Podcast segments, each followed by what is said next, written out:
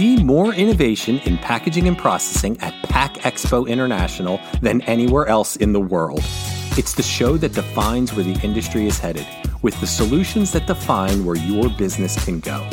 Discover cutting edge packaging technology, processing equipment, new materials, sustainable solutions, supply chain resources, and much, much more. You'll walk away with innovative solutions to challenges big and small. Register at packexpointernational.com.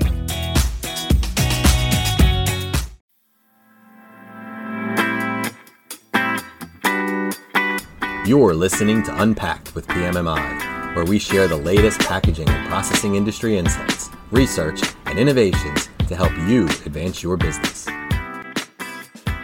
Hi, I'm Sean Riley, and welcome to another edition of Unpacked with PMMI. When packages and products make their way to the quote unquote end of the line to get ready for shipment, we call that end of line equipment.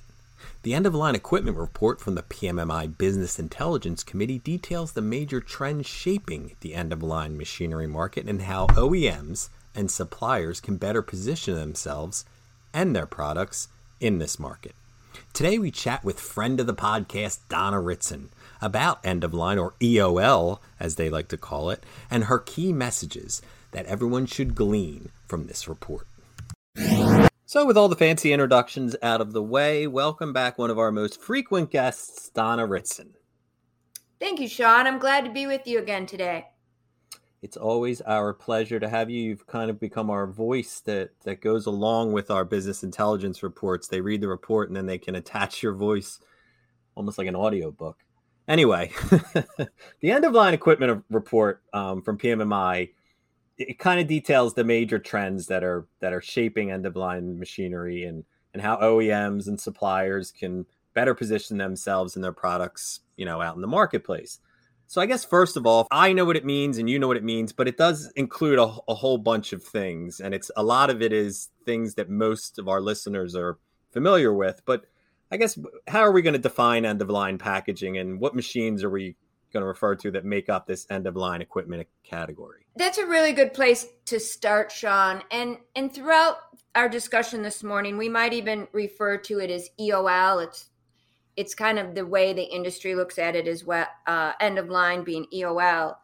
So the mm-hmm. end of line packaging it's it's also called tertiary packaging or transport packaging to move goods from point a to point b or c or d um, it include really all the operations after secondary. So things like palletizing, think of that end of line. The exact types of mm-hmm. equipment that we included in this report, there's five categories: case and tray handling, conveying, labeling and decorating and coding, and of course palletizing and then wrapping, banding, and bundling. Now, we know that some of this equipment certainly is used at other locations on the line, but for purposes of this report, in terms of the value, those were the five categories we included. Okay. So then, having that been said, you know, now we know where we're what we're talking about and where we're starting. I guess, kind of, what is the EOL machinery market? What is it looking like right now? And based off of your research, what can we expect for the future? Well, we extracted the data from the PMMI 2021 State of the Industry report, which actually presents 2022 data, as we know.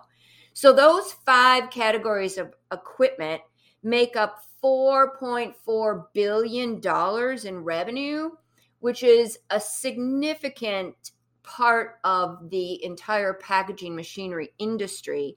It actually represents over 46%. So it's really a very important equipment category for our listeners. Um, it is predicted to keep pace with the overall packaging machinery equipment market, which is estimated to have a CAGR of about 5%, give or take, over the next five years. So basically, if you're starting a pack, you know, to package a product, you're basically, even if you're hand packing it first, you know, putting it into a box, this is the stuff at the end that you're going to use to transport it you know to the next stop whether it's a retail a warehouse something like that. So it's you, see them now in the in the warehouse stores but back in the day you know you never really came in contact with a lot of this uh, tertiary packaging that you referenced. But it is it's a huge huge segment obviously because it's it's transporting everything. So i guess what are the major trends underpinning the EOL machinery market at the moment? Very good question on that as well, Sean, because um, while this is very much detailed in the final report, I'll give you just a kind of a brief summary here. Um, first of all, sustainability. We know that that's been on the table for a very long time. It, it's not a buzzword, it, it's an action item. And it's not just recycling, like we're thinking of putting it in our recycling bin, but sustainability, it's of the products themselves, the packaging, the operations of the machinery, how efficient and how sustainable is that machinery operating, and really the whole entire sustainable operations throughout the plant. Another one that we really see is improving the invisible the visibility to the supply chain. So end of line needs to be able to track these packages, where they're going, where they're located, volume, palletized, unitized sizes. And an ongoing trend that we know has been going on for years is the whole SKUs and the proliferation and the expansion of SKUs. Some of this is being driven even at the end of the line because of e commerce and direct to consumer shipping, which is changing how that package needs to go out the door obviously you're not sending a, a palletized load direct to a consumer. So there's some diversions on the line that are happening now where that packaging needs to be changed. And certainly, as we know, this has definitely been um, accelerated by the pandemic, but the ongoing struggles with labor shortages. And that's really both for skilled and unskilled positions that companies are looking for. So it's really important. And again, I, I reiterate that this is in the final report in greater detail. But to really understand and recognize these trends is it's really important because it's affecting overall operations it's affecting how brand manufacturers are choosing and purchasing equipment. So it, it's a category that um, certainly a lot of our listeners are very attuned to, as this is the kind of equipment that they're making. So you've referenced the the labor situation, which I feel like comes up on almost every podcast or every conversation I have with anyone. Um, I have to think that because of that, and because of the other influences that you've mentioned, that that automation has to be something that's influencing the EOL market to kind of meet some of those needs. Is that something that would be fair? To say? Absolutely, it, it, it is one of the key trends, and it's not just in the end of line manufacturing. It, it's really across all of the entire line. Um, automation, it, it's just the the natural next step.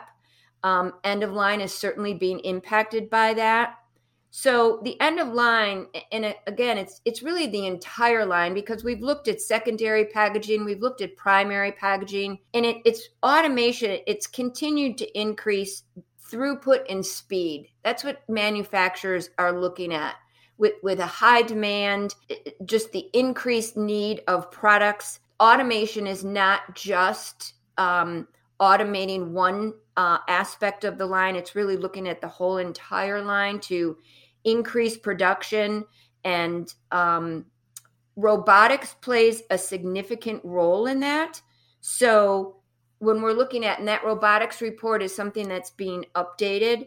It, it's really um, robots and cobots and automation all working together so that it maximizes the labor on the line and also takes automated processes and you can now redeploy some of those people to other parts of the line. Interesting, and these are and these are obviously things that you would be able to see and experience um, actually on the show floor at Pack Expo International in October. Are there other things that that manufacturers are looking for, other machine features that they'd be looking for? What you know, say they're going to a trade show or or they're looking to investigate EOL equipment. Is there other things that these manufacturers should be looking for? Yes. You know, when we interview people and we talk to different brand manufacturers and, and we talk to different entities in the market, you know, each operation really operates separately in terms of what their needs are, what their speeds are, what kind of equipment do they need. So we asked a series of questions to help sort of prioritize what are the machine attributes what does the the brand manufacturer look for or the contract packager look for when they're assessing their end of line equipment and really when they're assessing all of their equipment. And the most important topics we discovered in our interviews was one of the questions is really how seamlessly does that machine integrate into their existing operations? That's really key. And how easy is that machine to maintain and service in the future? And the machine needs to be flexible. And what that means is it needs to be able to handle, you know, a variety of packaging, particularly at end of line now that we know e-com is coming and direct to consumer is is emerging. Um, how flexible can that machine be? And also looking at whether that machine can handle high speeds and can it increase those speeds and can it help increase throughput as we know those demands continue to grow? And one of the last things that we heard from our our interviews was how compact is that machine? So floor space and the real estate on the plant floor is at a premium. How adding automation how adding robotics or cobots to that line you know how do we fit it into the line? How compact can that machine be so, really, kind of in a summary, manufacturers are looking for machines that are easy to integrate and service. They can handle a variety of formats at, at high speeds. And how space efficient is it? Okay, then how about the people actually making the, the machines, the OEMs, the machine suppliers? What sort of information are their customers expecting from them, from you know, from the EOL equipment providers? Well, there were some really major um, key insights that the manufacturers shared with us. And the two most important, uh, I'll share and summarize with you here. But again, very good detail in the final report. The most significant specifications they look for are throughput and cost. And they want to know, obviously, as we just talked, what kind of speeds can they expect? And they're also looking for a detailed analysis of the total cost of ownership, not just the base price of the machine, but over time, the total cost it will be to operate, maintain, service that machine. That's something that's very important to them. And, and something that we continue to hear from um, OEM customers is the relationship building. Um, prior relationships it's very important. They rely on them. They look to work with suppliers that they know and they trust. And they often turn to those relationships when they're looking for new information or they're looking for advice or they're looking for the supplier to come in and help them identify where are the opportunities where are the locations that they can build automation, they can gain uh, efficiency from adding robots or cobots to their line.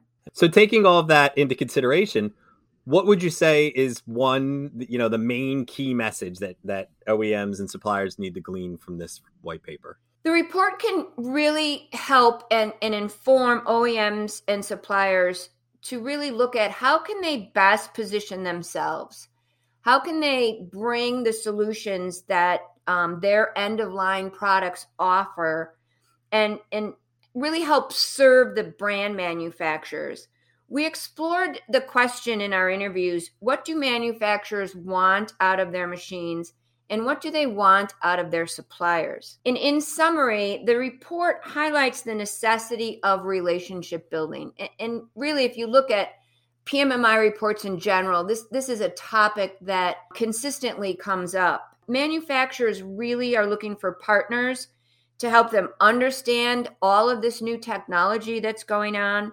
How do they implement that technology into their manufacturing?